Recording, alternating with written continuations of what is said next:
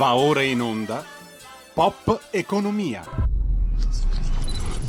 Radio Libertà, subito la linea ad Alessandra Mori. Non sono solo canzonette, avrete ascoltato per chi si fosse collegato un pochino prima della nostra ormai mitica sigla Pop Economia, è un geniale, sì, e un veggente anche, mitico Renzo Arbore, che qualche tempo fa intonava questa canzonetta. Stasera, oggi, se, giornata di Sanremo e stasera, Ferragni addio addio all'influencer, non solo musica, ma anche un bagno finalmente di realtà sul palco del Teatro Ariston, perché a quanto pare, ne sapremo di più tra pochissimo, ci saranno sul palco gli agricoltori. E sapete perché? Molto semplice, ve lo dico io, sempre di costi si tratta. I conti anche qui non tornano.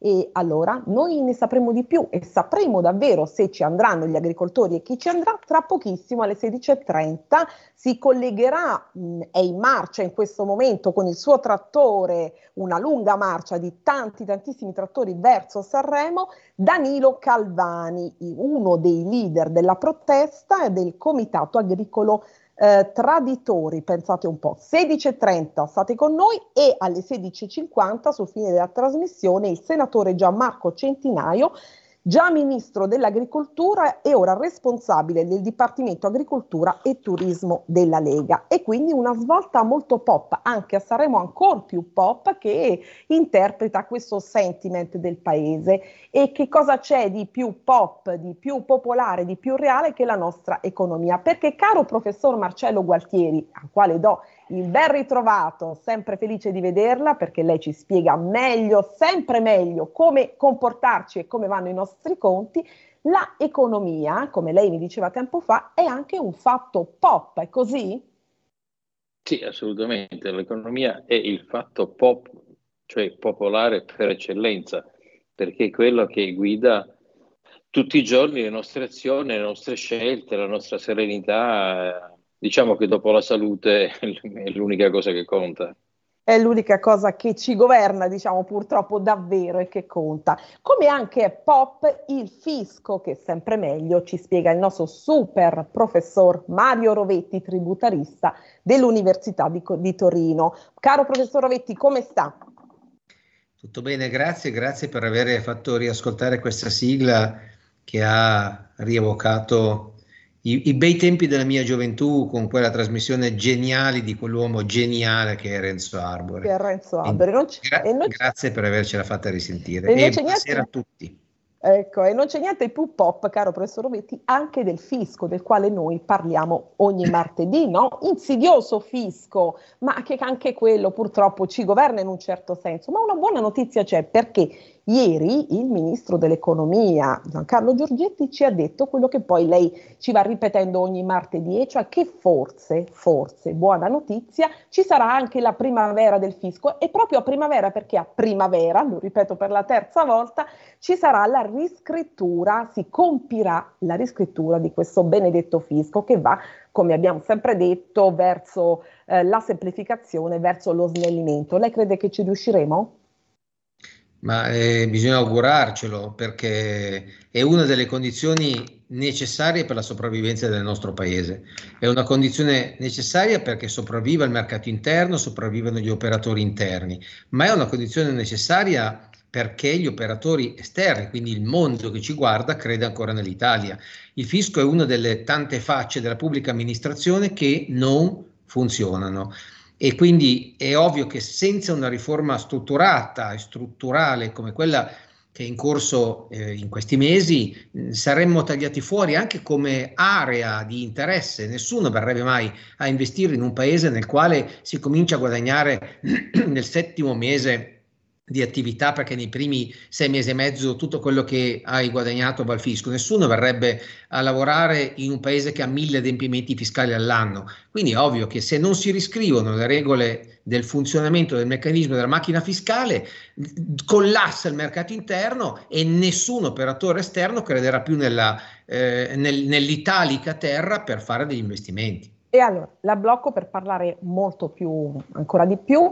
E professore Gualtieri, allora innanzitutto, eh, cari ascoltatrici e ascoltatori, non l'ho ricordato prima, lo faccio ora, accendete perché noi siamo in radiovisione, Radio Libertà, in radiovisione 252 della TV digitale terrestre oppure scegliete ogni, il device che preferite, io lo ripeto, radiolibertà.net, la pagina Facebook, insomma tutti i canali di accesso che preferite, ma insomma ascoltateci perché oggi è una puntata davvero molto rumorosa. Professor Gualtieri, io vorrei cominciare con il tema del giorno perché è anche e soprattutto un tema economico. Allora, lo avrà sentito, l'abbiamo sentito tutti, ehm, la rivolta dei, appunto, degli agricoltori. E allora il tema è economia e agricoltura, un fatto prima che italiano è un fatto europeo, ma ora andiamo in Italia perché è un fatto che ci sta coinvolgendo un po' tutti, ha sentito, forse saranno a Sanremo perché un palco così importante li può, eh, può dar loro voce, eh, ma l'agroalimentare è sempre stato considerato la locomotiva del PIL italiano e la filiera dell'agrofood vale, si è sempre detto, un terzo del PIL.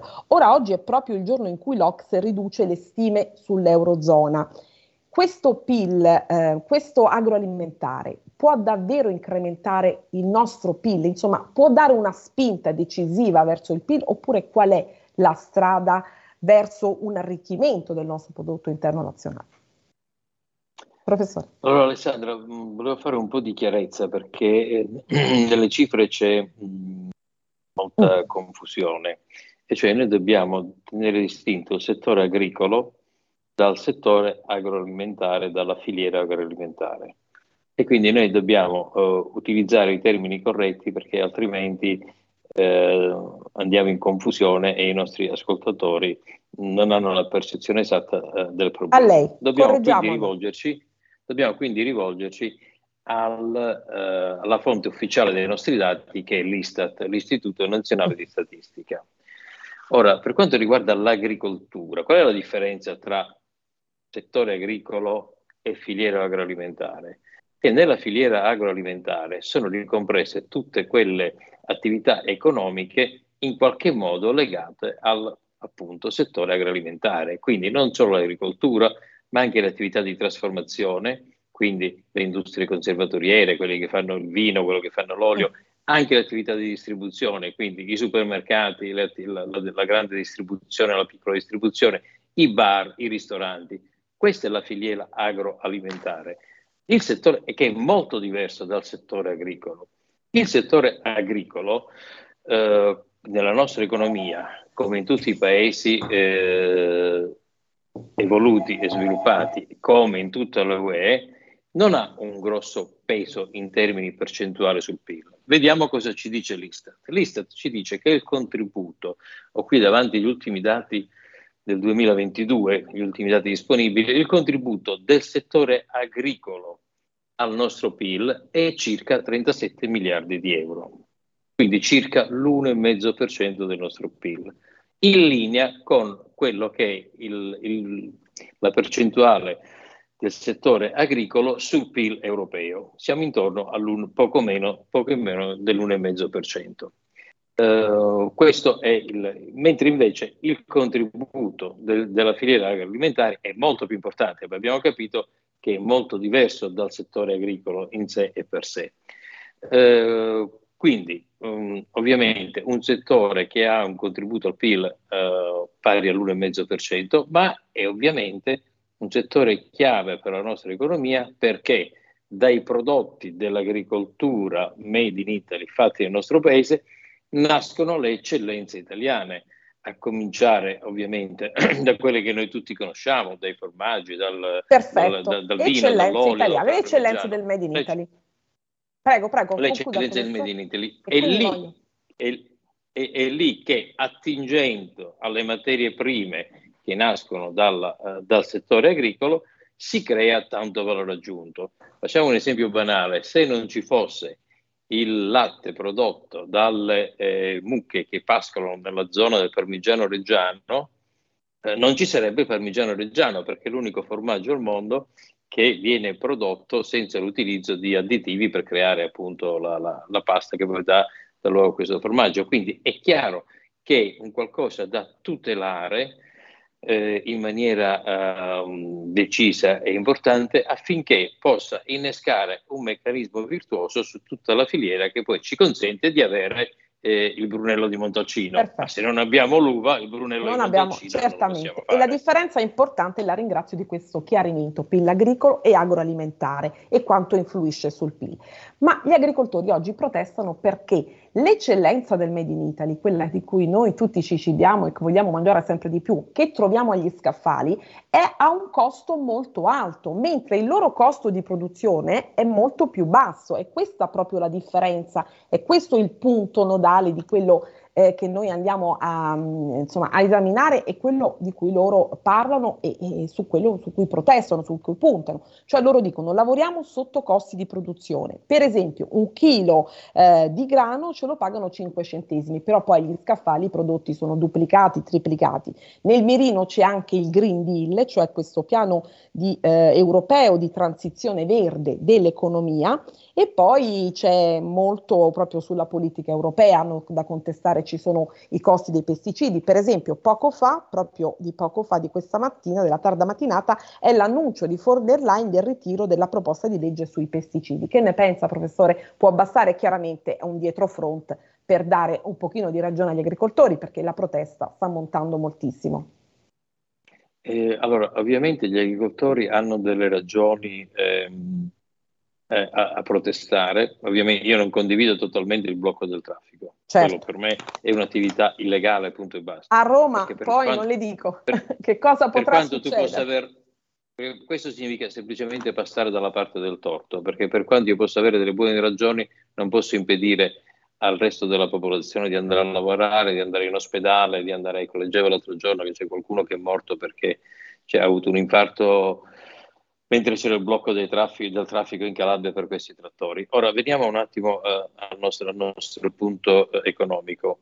Mm, i, gli agricoltori hanno certamente delle ragioni, però, però vorrei dire una cosa, che come abbiamo detto prima, il, l'agricoltura pesa eh, l'1,5%, grosso modo, un po' di meno, sul PIL eh, dell'Eurozona, il PIL, il PIL europeo. Riceve contributi pari ad un terzo di tutti i contributi che vengono erogati dall'Eurozona.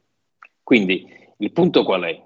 Capire se questi contributi sono erogati bene o male, se sono distribuiti bene o male, quali sono i criteri con cui vengono erogati questi, questi contributi, ma ricordiamoci che a fronte dell'1, dell'1,5% di PIL prodotto ricevono il 33% dei contributi a fondo perduto dall'Unione Europea.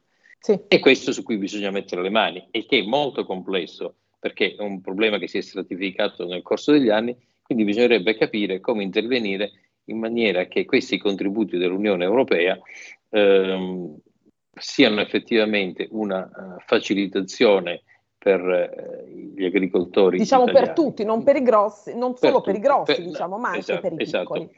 Ecco, però non, non, ci, non ci dobbiamo dimenticare che eh, non c'è un settore mh, mm, economico sussidiato dall'Unione Europea quanto quello dell'agricoltura. Non esiste, è quello che riceve più sussidi di tutti. Quindi poi parleremo, parliamo dei pesticidi, parliamo del, dell'eco, della svolta green dell'agricoltura della, che vuole dare l'Unione Europea, parliamo di quello che volete, però non dobbiamo dimenticare che sono, è un settore da tutelare, eh, da salvaguardare perché è ciò che innesca il meccanismo delle eccellenze del, dell'agroalimentare made in Italy, ma è anche un settore estremamente già adesso sussidiato. Non esiste un altro settore che prenda che tanti sussidi quanto l'agricoltura che cosa succede, perché c'è qualche problemino nel, forse nel, nel certo. diciamo, nel dipanare, diciamo così, eh, estendere questi sussidi, no? Bisogna vedere qualche, qualcosa non funziona in questo meccanismo. Eh, professor Rovetti, c'è anche la protesta, eh, lei insomma dal punto di vista del fisco voglio sapere cosa ne pensa, eh, sull'IRPEF, cioè eh, lo sappiamo, ne avevamo, detto, avevamo, accennato anche tempo fa qui con lei, è stato reinserito nella legge di bilancio del 2024 l'IRPEF per tutti gli agricoltori e al contempo non solo l'IRPEF ma ehm, con, c'è l'imposta diciamo, ai giovani agricoltori di versare eh, i contributi previdenziali. È un problema questo effettivo perché loro protestano tra le maglie di tutto anche eh, su questo punto. Dunque, premesso che mm. l'analisi svolta dal collega Gualtieri esaurisce al 90% la tematica, ossia bisogna riformulare complessivamente una politica economica rivolta all'agricoltura. Perché se oggi un sistema che prevede che un terzo della contribuzione a fondo perduto vada a sussidiare l'agricoltura e l'agricoltura non ce la faccia, evidentemente è il sintomo di un male molto, molto, molto più grave del tema dell'IRPEF. Sul tema dell'IRPEF, se vuoi, aggiungo due parole, ma eh, io, tanto per far suonare una campana un pochettino diversa da, dal coro dei compiacenti, dico che non trovo così scandaloso che ci sia un'imposizione sui guadagni, sui redditi delle attività, anche su quelle agricole, nel senso che qualunque attività produca un reddito deve pagare le imposte.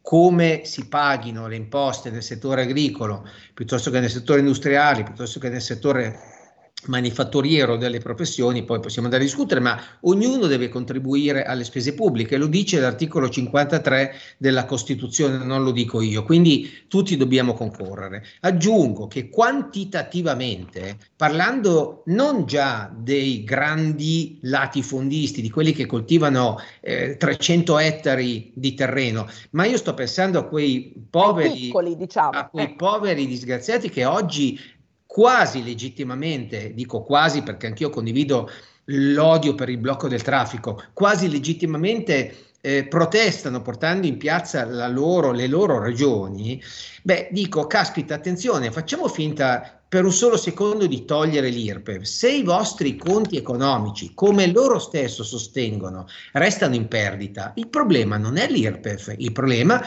sono i conti economici che non sono in perdita. Il fisco, in altre parole, non può essere la prima istanza di coloro che hanno i conti che non funzionano, solo perché è facile, è più facile ottenere una riduzione fiscale dallo Stato andando con i trattori a bloccare il traffico, piuttosto che chiedere al Ministero delle Politiche Economiche di mettere in piedi un piano Marshall per l'economia, per l'agricoltura, scusate. C'è bisogno di un piano Marshall per l'agricoltura perché la politica fiscale è una politica che per definizione è di breve periodo, è come bruciare carta, non è bruciare legna che fa tenere l'ambiente caldo per anni e anni e anni. Se bruci carta, si brucia in un secondo. Quindi il problema è, primo, evidentemente tutte le inefficienze che ci sono nella filiera tra il produttore e la grande distribuzione. Occorrerebbero protocolli favoriti naturalmente dal Ministero competente, ma occorrerebbero dei protocolli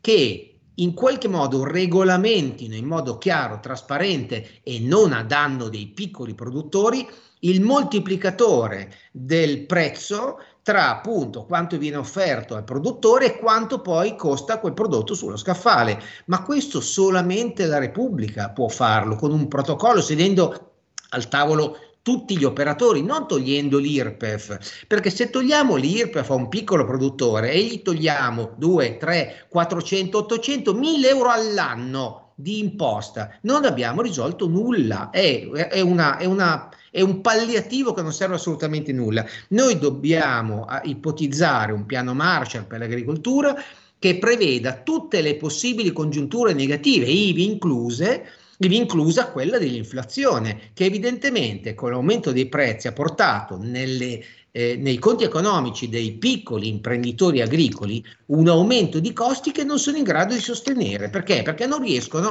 a traslare questi costi. Perché? Perché c'è la grande distribuzione che è padrona che del mercato, è padrona dei prezzi. So, questi, questi piccoli produttori sono sottoposti a un ricatto economico o vendi a me a quel prezzo o non vendi.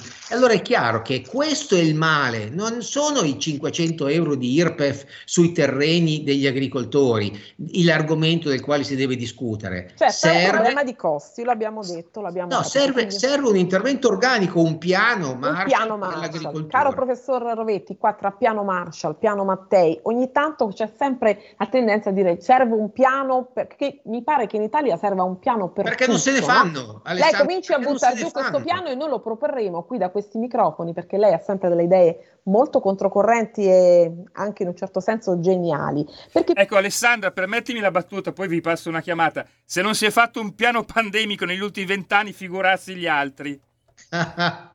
E allora, siccome sono le 16.27, abbiamo detto che apriamo i microfoni proprio in questi minuti, Giulio Cesare, se vuoi, passaci la chiamata. Pronto? Pronto, buonasera, con chi parliamo? Allora, io sono un agricoltore. Oh, benvenuto, buon pomeriggio. Brava, lei è in marcia, anche lei? di una certa dimensione e ho 80 anni, quindi ho una certa esperienza, sono più di 40 anni che faccio questo mestiere. Ci racconti prima la sua facevo, esperienza, ci dica. Prima ne facevo un altro, quindi ero dall'altra parte della barricata, poi sono venuto da questa parte. Allora il discorso sarebbe molto lungo da fare per radio, ma mi sembra che da quando ho l'uso di ragione sull'agricoltura si siano inseguiti solo il consenso e non l'efficienza. Non solo, ma manca la trasparenza, cioè noi ci troviamo allo scaffale di quello che noi produciamo, nel caso del riso mi creda, basta pelare la scorza, non è che ci sia da fare lavorazioni molto complicate e ce lo vediamo decuplicare. Allora c'è qualcosa che non funziona.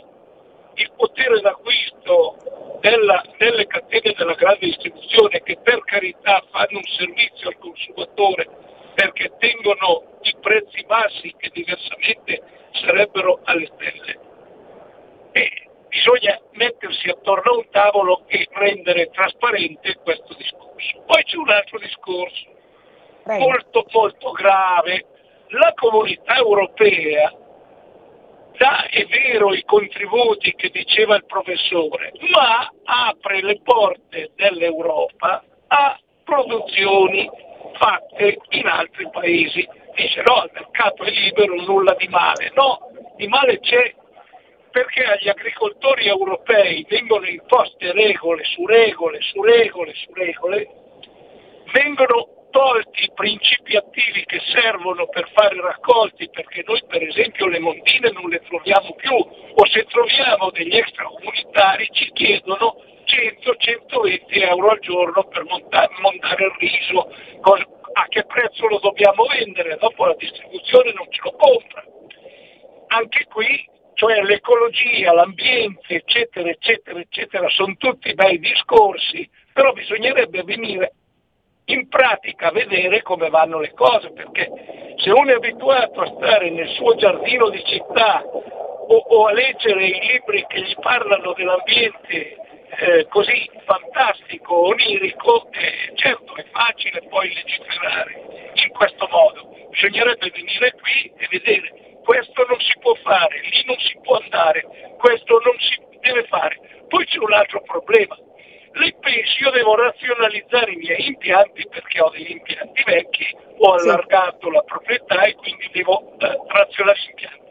Qui c'è una garzaia, cioè un un posto dove ci sono gli aironi che nidificano, in funzione di questo io non posso mettere i silos. E quindi devo diventare matto per trovare come fare. E questo è il modo di agevolare il lavoro della gente. Grazie, abbiamo compreso perfettamente grazie di questo importante intervento che pone tre punti, le regole europee che sono troppe, sono davvero incasinate, la burocrazia, perché questo è un altro problema, professor Rovetti, lei ce lo insegna, il fisco è pieno di burocrazia e poi quando si devono fare dei lavori perché c'è il problema poi delle agevolazioni, come vengono queste agevolazioni. C'è poi anche un altro problema, io li, ca- li carico ancora, quello del gasolio agricolo che adesso non abbiamo eh, modo di eh, affrontare. Ecco, scusami Alessandra, ho parlato adesso con Dalino Calvani, mi ha chiesto 10 minuti, quindi se sei d'accordo magari rubiamo qualche minuto ancora al eh, professor Gualtieri e a Mario Rovetti. Eh, state con noi, io sono contenta. Va bene, professori? Ci siete? Così sì. finiamo. Allora, Va professor bene. Rovetti, vede quante cose si affastellano, un importante intervento perché poi sulla terra bisogna starci sui trattori pure e loro la realtà la conoscono bene. Che ne pensa, professor Rovetti? Ma il, il, nostro ascoltatore ha centrato esattamente il tema eh, che ho buttato sul tavolo poco fa. Serve trasparenza nei rapporti tra produzione e grande distribuzione, perché chi produce qualunque bene a 1 e se lo trova sullo scaffale a 10, è chiaro che poi si arrabbia, è chiaro che capisce che qualcosa non funziona, perché c'è una traslazione al contrario. Cioè invece di riuscire a traslare i propri costi a valle, vengono traslati i ricavi a valle, che è una roba scandalosa, che non si può sentire. Per cui la sintesi è o c'è l'intervento del ministero che prende per le corna il toro e scrive un protocollo in base al quale ci deve essere rispetto, soprattutto rispetto, il rispetto non è solo quello dell'ecologista rispetto al territorio, ma è anche quello del consumatore e, del, e, degli, e, dell'intermediario rispetto al produttore. Se si riesce a mettere in piedi un'operazione di questo genere, una parte di questi problemi sarà risolta. Eccoci, professor Gualtieri, d'accordo? Eh, sulla teoria assolutamente sì. ecco, è sulla pratica che poi ci perdiamo. È, sì, è, no, è molto difficile da mettere in pratica. È molto perché... difficile, è un problema difficilissimo, perciò aiutateci sì, perché, a capire perché... e anche a proporre.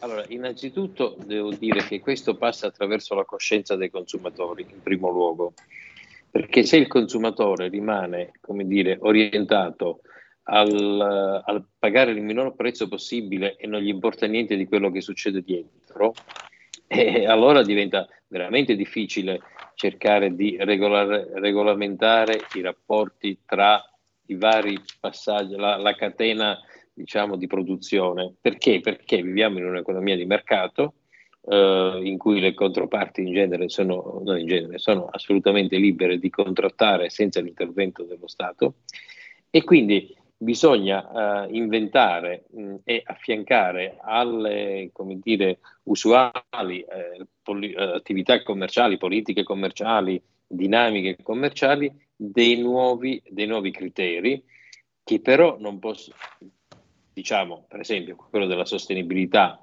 diciamo trasfor- trasformiamolo in una sostenibilità economica, perché io sono favorevole alla sostenibilità ambientale a condizione che sia economicamente sostenibile. E che non Quindi, sia troppo ideologica no? questa no, sostenibilità ambientale, fare, perché esatto, in nome dell'ideologia poi è chiaro che esatto, siamo tutti d'accordo fare... con l'ambientalismo e i cambiamenti climatici, esatto. ma fino a un esatto. certo punto. No, non può essere soltanto una sostenibilità ambientale puramente ideologica, perché la sostenibilità ambientale senza la sostenibilità economica non può esistere. Quindi, eh, in, in, sintesi, dobbiamo eh, fare in modo di introdurre dei nuovi valori nelle contrattazioni che non sia soltanto la sostenibilità ambientale, ma la sostenibilità economica. Allora, devo staccare per 15 minuti, diamo rumore, voi aspettate e poi 2-3 minuti insieme con noi. Grazie. 15 secondi. Stai ascoltando Radio Libertà, la tua voce libera senza filtri né censure, la tua radio.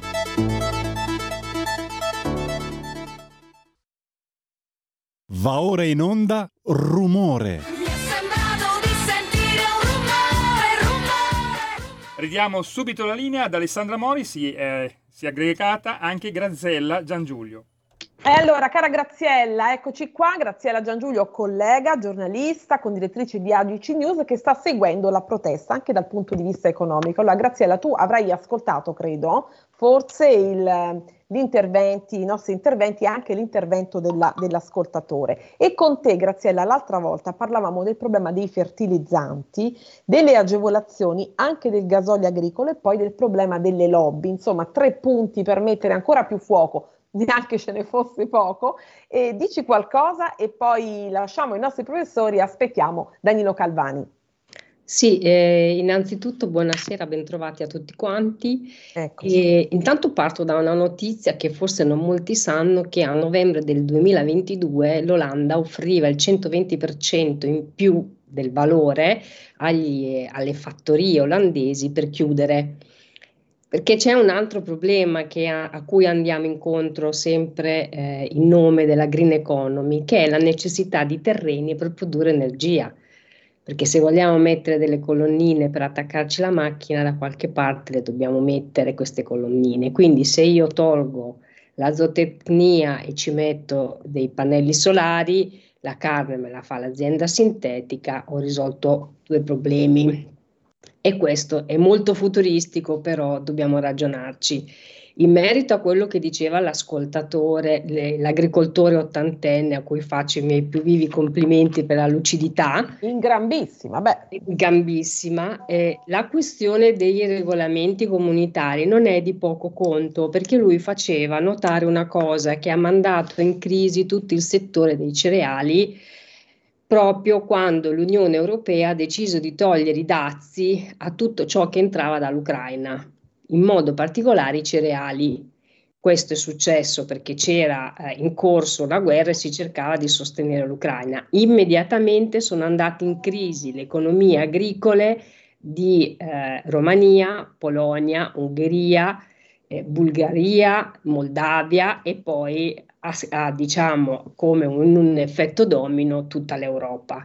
In più non si può trascurare che in questo famoso piano Marshall è ora di cominciare a inserire un piano contro gli eventi climatici, perché gli agricoltori spagnoli che oggi sono entrati in sciopero anche loro hanno dei problemi leggermente diversi da noi, che è appunto affrontare la siccità, cioè loro non hanno avuto raccolti per via della siccità.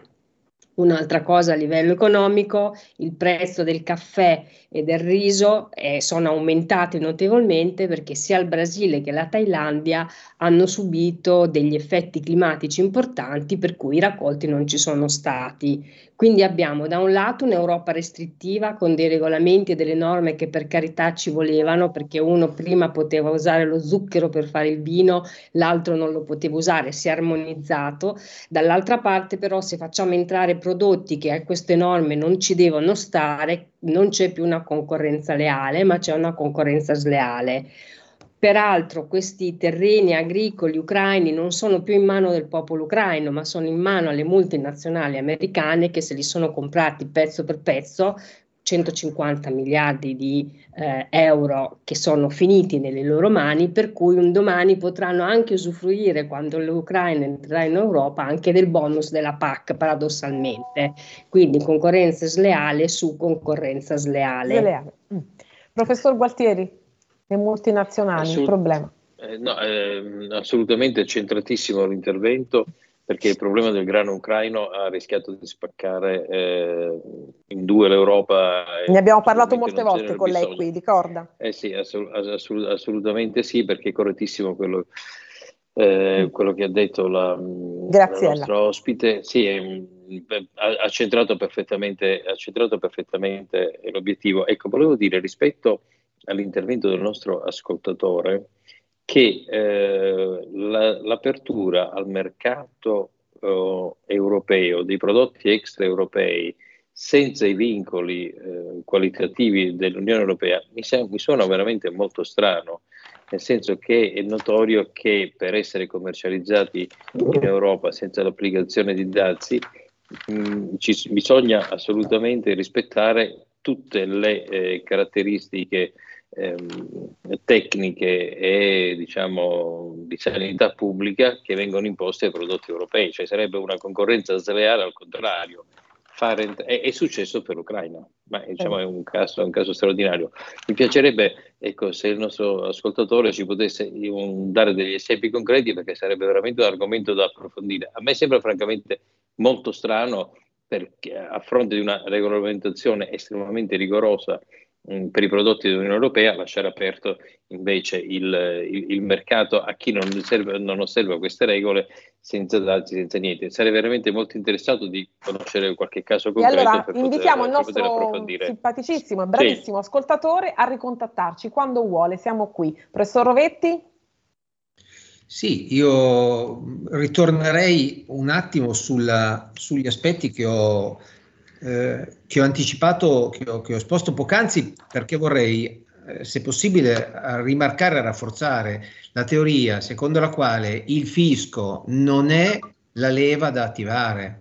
Io mi occupo di questo, quindi lascio a chi ne sa più di me, ai tuoi altri ospiti, le considerazioni economiche e macroeconomiche, ma ripeto, io considero un errore incentrare una sacrosanta protesta che deve muovere proprio principalmente dal fatto che in Italia non esista un patto certo. tra produttori agricoli e consumatori, ma lasciano stare il fisco. Il fisco, se vanno a vedere i loro conti correnti, il fisco influenza minimamente il loro conto corrente. E poi aggiungo che se il loro conto corrente è negativo a prescindere, non è il fisco il problema, il problema è il conto corrente, il conto economico negativo, per cui bisogna assolutamente intervenire con una normativa quadro che anche facendo leva sulla responsabilità del consumatore trovi giusta, i giusti rapporti in, in, tutte le fasi della filiera, perché da un lato noi stessi siamo i, i, colpevoli della crisi del settore agricolo, se la vogliamo dire tutta, perché siamo costantemente alla ricerca del prodotto a costo inferiore a prescindere da qualunque altra considerazione e magari non facciamo attenzione al produttore che vende l'ortaggio chilometro zero, che chiaro costa qualcosina in più, preferiamo magari comprare un prodotto sui banchi del supermercato, neppure sapendo da dove arriva, per risparmiare qualche centesimo. Ora non sto dicendo buttiamo i soldi e ognuno naturalmente ragiona con il proprio portafoglio, però tante volte bisogna anche tenere in considerazione questi aspetti che chi produce un bene evidentemente stipula un patto alla fine con il consumatore. Se questo patto in qualche modo viene violato dalla presenza nella catena, nella filiera di soggetti che approfittano di rendite di posizione, qualcosa non funziona, ma non è un problema di fisco, torno a ripeterlo. Allora, un piano Marshall e un patto con il consumatore. Provo a fare dei titoli, professor Rovetti, va bene così? Assolutamente sì, assolutamente sì, perché se andiamo a vedere da un punto di vista dell'impatto fiscale, lo dico ancora una volta, stabilito che il settore agricolo pesa tra il 2 e il 3%, ma potete immaginarvi quant'è l'eventuale incentivazione di tipo fiscale a volere anche in ipotesi Poca. sgravare del tutto l'imposizione fiscale a costoro non cambierebbe nulla a costoro. E poi aggiungo che costituzionalmente non è corretto, perché chi guadagna anche solo un centesimo deve, nell'ambito della sua capacità contributiva, sia chiaro, concorrere alle spese pubbliche, perché anche loro hanno figli da mandare a scuola, hanno necessità di sicurezza sociale, di sicurezza vera e propria, di strade, di infrastrutture, tutte cose che si pagano con le tasse. Se non ci sono le tasse non c'è neanche lo Stato. Professor Guartieri, voleva aggiungere qualcosa e chiudiamo questa finestra? Eh, sì, rapidissimamente. Direi che eh, rapido, rapido. dovremmo, sì, sì, do, dovremmo eh, imparare ad introdurre quella che insomma, la scienza economica definisce la spinta gentile, e cioè spingere gentilmente, il, convincendo il consumatore che se, eh, se compra un bene in, che nel, per la cui produzione in qualche modo è certificato il fatto che tutti i componenti della catena di valore hanno ricevuto la giusta eh, e una equa remunerazione, ecco, se, mm, se il consumatore preferisce quel bene, compie un atto in favore di tutta la collettività e quindi in favore anche di se stesso. Bisognerebbe imparare a eh, um, questa che si chiama, come dicevo, spinta gentile all'educazione e al rispetto della contribuzione di ognuno sul valore finale di un bene. Bene, grazie a voi Super Prof e ci vediamo martedì prossimo. Rimaniamo qui con Graziella. Grazie, grazie a voi, grazie. grazie. Allora, Graziella, mentre aspettiamo Giulio Cesare, tu dacci notizie di Calvani, quando, quando, ci sarà Danilo Calvani che è in marcia col suo trattore, mi ha promesso che si collegherà e quindi noi lo aspettiamo. Se hai notizie comunicamelo subito. Allora, Graziella, sì. torniamo al punto chiave. Allora. Sì, intanto volevo rispondere al professor Gualtieri. Ah, mi dispiace, l'ho appena... Ecco, scusami Alessandra, scusami Graziella, abbiamo in linea Danilo Calvani. Un attimo, Graziella. Giulio Cesare. Abbiamo in linea Danilo. Perfetto, e allora eccoci con, scusami Graziella, torniamo subito sì. con te. Danilo Calvani, leader del Comitato Agricoltori Traditi. Che, dove sei Danilo? Dove, dove ti trovi in questo momento? Eh, innanzitutto ben su, trovato qui ai nostri microfoni Radio sto Libertà. Sull'autostrada che, sto sull'autostrada che sto tornando dall'Abruzzo, sto andando a Latina, poi dobbiamo rispostare per andare a Roma, quindi non ci eh, fermiamo mai. un pochino la voce perché tu sei in viaggio, in marcia, se no noi non ti sentiamo bene. Dico, allora, sto tornando... Eh Innanzitutto voglio sapere questa cosa perché ho cominciato così. Stasera tu o chi per te? Andrai, andrete a Sanremo? Spiegaci, raccontaci. No. Come no? Eh, come no? Noi no, non andremo, non che... andre... no, no, perché avete visto la telenovela, prima ci invitano, anzi ci invitano, poi Amadeus fa una conferenza stampa, dice di sì, poi la RAI fa un comunicato stampa dicendo che non c'è stata nessuna trattativa, non c'era niente, nessun accordo, quindi evidentemente hanno smentito Amadeus, non lo so più cioè, che hanno fatto un dietrofronte, perché questo Danilo? Perché? Te lo dico io perché, perché porteranno qualche agricoltore lì sopra, ma me non è un agricoltore delle proteste, è un agricoltore mandato da qualche sindacato agricolo, quindi pseudo agricoltore perché a questo punto diventa pericoloso fa parlare noi, che diciamo quello che pensiamo. E è solo questo il motivo e però vedrete che fra qualche giorno sarà così. Qualche, che significa tra qualche giorno sarà così? Spiegaci meglio. Sì, sì, ma manderanno qualcuno de, diciamo, di qualche certo sindacato agricolo come la Coldiretti e questi che si spacceranno per noi, perché questo faranno. E questo non si ah, fa. Ho capito. Questa è una cosa, diciamo così, la RAI, eh... avrà avuto pressioni dal ministro, non lo so, che diamine sta succedendo, qualcosa di questo tipo. Ah, ho capito. Quindi voi non sarete a Sanremo. Io vedo qui un volantino, ultimatum al governo, ce l'hai anche tu sul sì, tuo profilo Facebook. Che no, significa sì, questo? Chiedete anche le dimissioni del ministro Lollo Brigito, ho capito bene? Beh sì, proprio perché sta facendo, non è la prima volta che fa questi giochetti, si comporta in maniera meschina, eh, quindi non, non, può essere un uomo che può trattare più con gli agricoltori, quindi non è lui che lo può fare. Oh, ecco, ma voi Danilo, che cosa chiedete? Perché i problemi io li ho elencati. Diciamo, andiamo alla lista dei problemi e andiamo alla lista delle richieste. Cerchiamo di essere pratici. Allora, le politiche green de- dell'Europa ci stanno danneggiando, no? Ma non tanto per il concetto delle politiche, perché l'Europa dice, a noi impone, ci mette dei vincoli che insomma, sono pesanti, però dopo con il concetto sempre che c'è l'Europa del libero mercato può entrare tutto dall'estero senza nessun vincolo di quelli che abbiamo noi, quindi fuori mercato e, e veramente strozzati. Le faccio un esempio, uno solo per dirne uno. Qualche anno fa i governi italiani fecero un patto con i paesi del Nord Africa, lo chiamarono Green Corridor e dopo lo avvallò anche l'Europa. Che cosa prevedeva questo fatto? Che da quei paesi poteva entrare, prima era solo momentanea, poi dopo è arrivata per sempre, insomma, vabbè, come fanno sempre loro. Eh, è, arrivata, è arrivata tanta merce, potevano portare tutta la merce che volevano in Italia, però quei paesi usano prodotti vietati, non usano gli stessi prodotti che, che usiamo noi, capito? Usano prodotti vietati qui da anni. Che cosa succede? Questo fatto, quindi per scavalcare che questi paesi usano questi pesticidi, questi fitofarmaci vietati, c'è scritto che per il controllo, per la certificazione basta un'autocertificazione di, di colui che la porta, quindi non il controllo italiano, un'autocertificazione. E beh, come se vai a dire all'oste se il vino è buono o no, ma la cosa ancora più grave è che questi patti eh, sono stati fatti voluti dai sindacati agricoli, in primis la Coldiretti, Attenzione, ma non sono gli agricoltori di quei paesi, ma sono multinazionali italiane ed europee. Quindi sempre lì va a finire e lo chiamano pure questo green corridor. C'è sempre di mezzo sto green, non so perché.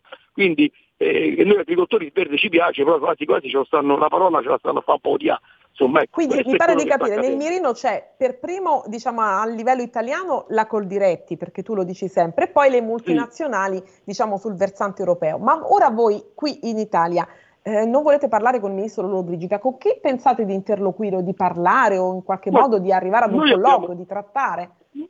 Noi abbiamo lanciato un messaggio chiaro, no? Chi è, mm. chi è, che ha il potere di ascoltarlo? Chi è che ha il potere di darci una risposta? Io penso che il governo possa farlo, il Parlamento, il Parlamento, non lo so, qualcuno ci deve dare una risposta, non ce la danno e continueremo, sarà ancora più forte, più intensa e più massiccia, perché non ci fermiamo, eh? non ci fermiamo proprio. Ho capito. E allora il, c'è stata anche la risposta, diciamo un po' dietro fronte, ma comunque una risposta di Ursula von der Leyen, no? Avrei visto poco fa, cioè ritira il disegno sì, sì, sì, pesticidi. Sì, mi hanno aggiornato, i, i tuoi colleghi mi hanno aggiornato. Eh, che ne pensi? Non basta tutto questo? Beh, diciamo che è un qualcosa, come dice, faremo questa cosa, andremo, faremo dietro fronte, è solo una proposta, eh, sembra impegnativa, e quindi vuol dire che, che abbiamo ragione, no? Quindi che abbiamo ragione, ma non basta perché sulla PAC hanno detto addirittura che stanzieranno più soldi per non produrre, per abbandonare i terreni.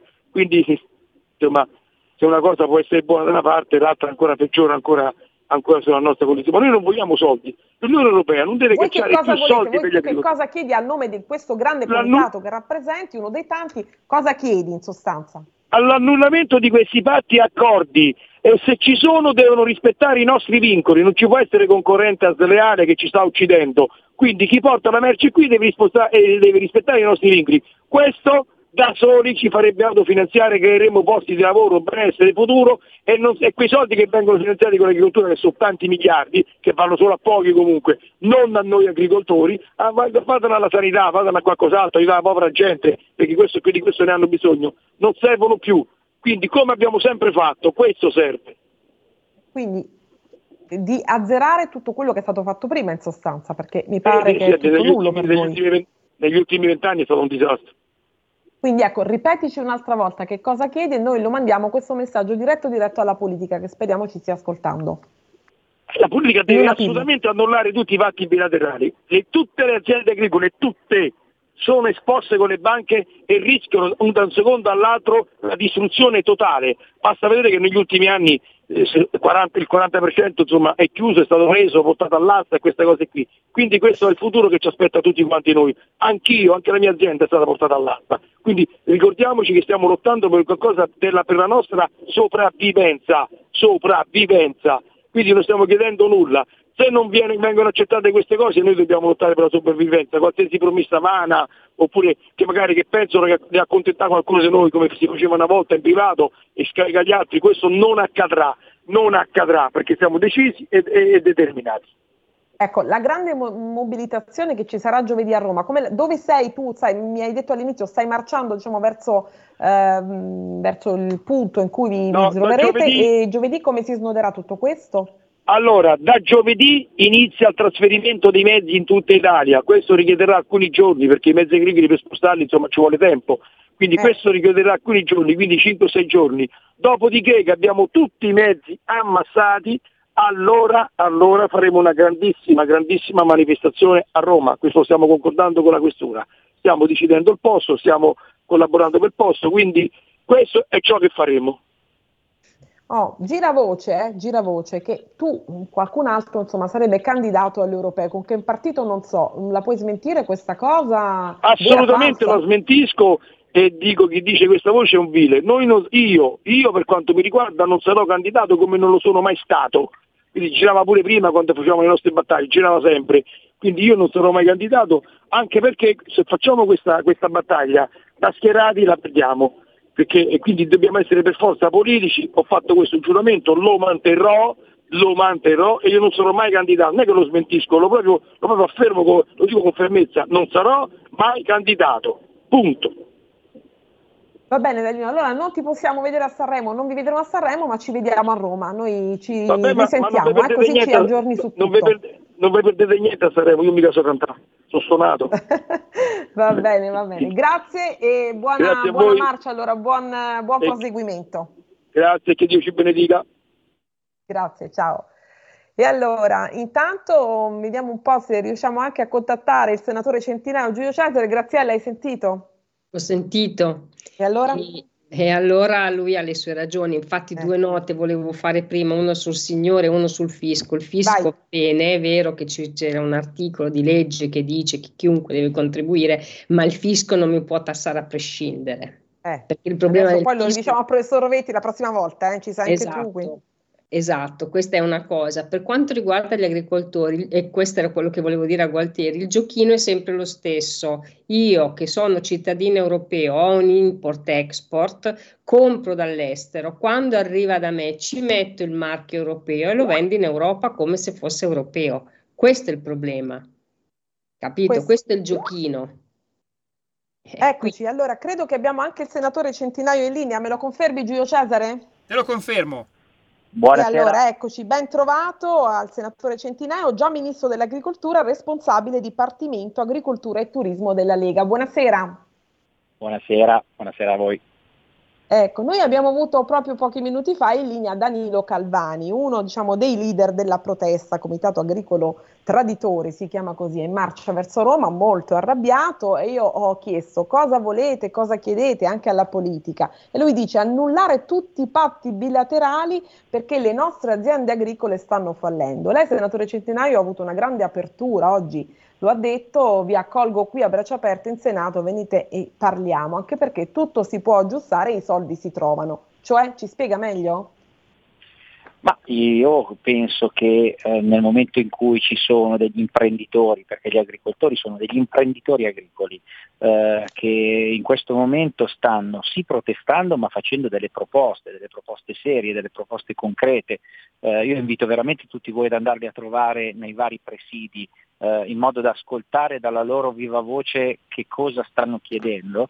Uh, le cose che stanno chiedendo in alcuni casi sono cose importanti e sicuramente da, da uh, trattare nei tavoli europei, penso alla reciprocità con i paesi esteri, penso uh, sicuramente al, al, green, al, New Deal, al Green Deal, cioè penso a, a determinati argomenti che sono tematiche veramente europee ma ci sono delle tematiche che sono delle tematiche nazionali eh, e ci sono alcune tematiche che sono anche tematiche regionali, pensiamo alla, eh, la richiesta di sburocratizzare, pensiamo alla richiesta sulla fauna selvatica, quindi un contenimento della fauna selvatica, parliamo sempre del problema dei cinghiali, della peste suina, ci sono tutta una serie di tematiche che loro mettono sul tavolo e che si sentono un po' inascoltati. Ecco.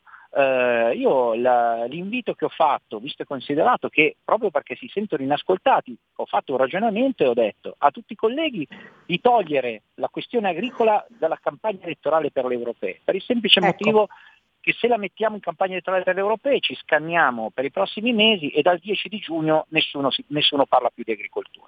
E gli agricoltori non interessa essere messi in questa campagna elettorale. L'altra cosa che io invito tutti i colleghi è sediamoci tutti intorno al tavolo in modo serio, concreto e soprattutto propositivo, ascoltiamo e vediamo che cosa possiamo fare. Poi magari alcune cose si potranno fare, altre no. Ecco, loro proprio ci vanno molto forte. Eh? Danilo Calvani ci ha detto noi chiediamo le dimissioni del ministro Lollobrigida, cioè non vogliamo più parlare con questo ministro, non si sentono rappresentati e quindi però con qualcuno dovranno pur parlare, anche perché come dice lei l'agricoltura è un problema serissimo, no?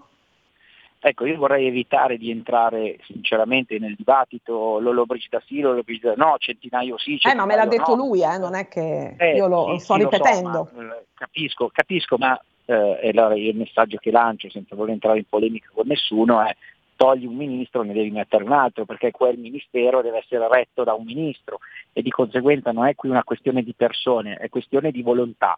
Uh, se parliamo di volontà uh, dobbiamo far sì che questa maggioranza di governo, uh, di cui io mi onoro di farne parte, eh, ma soprattutto la politica devono diventare un interlocutore e anche il ministro Lollobrigida deve diventare un interlocutore anche delle proteste, per il semplice motivo che poi è lui che deve dare l'input politico a quel ministero. Uh, se noi diciamo Lollobrigida no, eh, sì, allora però non è che possiamo pensare che eh, che il leader della protesta deve indicare ai... Beh, certamente, eh, questo è un grido di rabbia, insomma, ecco, noi lo raccogliamo ecco, così allora, per quello va che bene viene. il grido di rabbia, va bene il grido di rabbia e ci sta, visto considerato il livello anche un po' di disperazione in cui sono tante aziende agricole, ma io di tutto questo, diciamo, questo periodo di protesta, io la cosa che colgo sono le proposte, la parte costruttiva, eh, i dieci punti per esempio che mi hanno dato gli agricoltori quando sono andato a trovarli a Melegnano, in modo costruttivo, critico, bisogna essere onesti, molto critico, nei confronti della politica, nei confronti dei partiti, nei confronti eh, anche delle regioni e, e, anche dell'Europa, molto critico ma costruttivo e questa è la cosa che a me piace evidenziare, perché se no va a finire che il messaggio che passa qual è? Quello, gli agricoltori sbraitano, fanno casino, ma poi che cosa vogliono? Punto di domanda, e loro lo sanno bene, ripeto, sono degli imprenditori agricoli eh, e questa è una cosa importante. E tanti giovani, la cosa che mi piace evidenziare è che c'erano veramente tanti giovani tanti giovani. Bene, allora lei dice praticamente, mi sembra di capire, faccio una piccola sintesi, togliamo questo tema, questo problema, questa rabbia anche un po' dalla mh, politica, no? quindi dal tema delle europee e cerchiamo di parlare costruttivamente, stringendo un patto, un patto di lealtà e di collaborazione. È così? Sì, assolutamente sì, perché poi guardi, io eh, un è un po' di anni che sono qua in Parlamento e un po' di anni eh che mi occupo di agricoltura. Eh, la cosa che mi piace evidenziare, mi piace evidenziarlo anche ai radioascoltatori, è il fatto che quando molto spesso si parla di agricoltura e agroalimentare, non ci sono tante differenze tra destra e sinistra, ci sono delle sfumature e molto spesso i provvedimenti vengono votati, se, non all'unanimità poco ci manca. Nel, nel, diciamo, nei 14 mesi in cui Gianmarco Centinaio è stato ministro eh, e portava i provvedimenti in aula, io non ho mai avuto dei voti contrari per il semplice motivo che c'era condivisione, c'era ragionamento, c'era voglia di confrontarsi per fare il bene di un settore che comunque è considerato importante nel nostro paese. io la cosa che dico è anche alla politica, non dividiamoci perché ci sono le elezioni, facciamo vedere agli agricoltori che siamo concreti, uniti e che vogliamo risolvergli i loro problemi. In caso contrario rischiamo veramente che allora il signor, il signor Galvani ha ragione, Calvani ha ragione, dice sono tutti uguali e, e questo eh non, certo. non, mi piace. Allora, per essere concreti, e chiudiamo, senatore Centinaio, lei diceva, ho visto qualche agenzia stamattina, servono 200 milioni e trovarli è possibile se tutti siamo d'accordo. Eh, sarà, può essere davvero possibile trovare questi, questi fondi, questi soldi per risolvere il problema concretamente? Questi 200 milioni servono per l'IRPEF agricola eh, ed è un po' quello che stanno chiedendo, è uno dei punti che chiedono gli agricoltori. Eh, eh l'abbiamo parlato prima, inizio trasmissione. Ecco, sì. chi, è, chi, obietta sull'IRPEF agricola ci dice, eh sì, ma comunque arrivano pochi soldi agli agricoltori. Voi pensate che la marginalità di un agricoltore è tra il 2, 3, 4% di quello che vende e molto spesso invece va sotto, vende sotto costo. Eh, anche pochi soldi che arrivano agli agricoltori, soprattutto a, comunque a tutti gli agricoltori in generale che magari hanno fatto degli investimenti, possono servire per fare ulteriori investimenti, per poter dire vivo e non sopravvivo, per comprare il gasolio agricolo. Quindi quei 200 milioni sono 200 milioni a mio parere che si devono trovare, visto e considerato che in legge di bilancio gliene abbiamo tolti, si devono trovare per rasserenare gli animi e per far sì che questo settore possa incominciare a fidarsi della politica e a sedersi attorno a un tavolo e dire benissimo, ragioniamo anche già con un po' dei soldi che sono stati messi a disposizione. Bene, allora, senatore Centineo, ci risentiamo, vediamo un po' se sarà possibile trovare questi fondi e rasserenare gli animi anche in maniera concreta. Grazie molte. Grazie a voi. Siamo davvero in chiusura e abbiamo sforato. Graziella, perdonami, non ho potuto lasciarti nessuna domanda perché i tempi sono quelli che sono oggi, è stato tutto un po' una corsa. Chiudiamo con te allora. Che ne pensi? Io spero che vadano avanti fino a Bruxelles perché ho sentito delle grandi corbellerie è un settore primario dove in questo momento c'è una sofferenza, ma devono lottare, questo va detto, per un piano che sia almeno decennale, cioè devono uscirsi dall'Unione Europea e poi con tutte le varie problematiche nazionali, la Spagna la siccità, l'Italia l'elevato costo dell'energia, la Lettonia i, i prodotti che vengono dalla Bielorussia, ogni cosa nazionale ok, ma a livello europeo deve esserci un piano decennale che favorisce la nostra agricoltura con i nostri regolamenti, altrimenti la domanda è cosa li abbiamo fatti a fare. Eh certo. E quindi io invito gli agricoltori ad andare avanti. Ci ho fatto un settimanale dedicato completamente alla questione agricola questa settimana perché proprio mi tocca molto da vicino e quindi i papers di AGC. Diciamo un po' sul blef di Bruxelles in questo senso, sì, no? perché la corbelleria proviene sì. soprattutto da lì perché ovviamente eh, come dicevamo prima, è molto sussidiato il settore, però anche mal sussidiato e questo è il problema fondamentale. Ma più che altro perché chiunque si può introfolare, eh, introf- intrufolare scusate, in, questo, in questo settore portando delle cose come europee che poi europee non sono, ma hanno comunque il marchio CE. E su questo vale, vale sempre il patto di lealtà e di collaborazione tra agricoltori e governo e anche un piano Marshall, ma io sono molto sfiduciata, sai, su questo perché di piani Marshall, dei vari no, piani, infatti... ogni volta si dice un piano Marshall, però è anche giusto perché bisogna, anche come è stato fatto per il fisco, bisogna mettere mano in questo settore così eh, incasinato, intricato. Infatti, infatti, bisogna fare un piano che sia Marshall, Paperino, von der Leyen o come gli pare, che sia però strutturato su una base decennale in maniera che io agricoltore faccio un investimento, da qui a dieci anni ci posso rientrare con la garanzia che quello che ho fatto oggi per dieci anni vale, non che il prossimo anno arriva una norma che è contraria a quello che ho fatto adesso e quindi io mi ritrovo indebitato senza poter vendere il mio prodotto e senza possibilità di sviluppo. Allora, io sono molto delusa perché non andranno a Sanremo, ma può darsi però che in settimana qualcosa succeda, vediamo un po' che cosa succederà, mamma Rai che cosa farà, loro che cosa faranno, seguiremo questa questione perché ci siamo sul pezzo e ci sta molto a cuore. Ti ringrazio, ti saluto per il tuo contributo e saluto tutte le ascoltatrici e gli ascoltatori. Martedì prossimo, ore 16, Pop Economia Rumore su Radio Libertà. Ciao! Arrivederci. Avete ascoltato Pop Economia.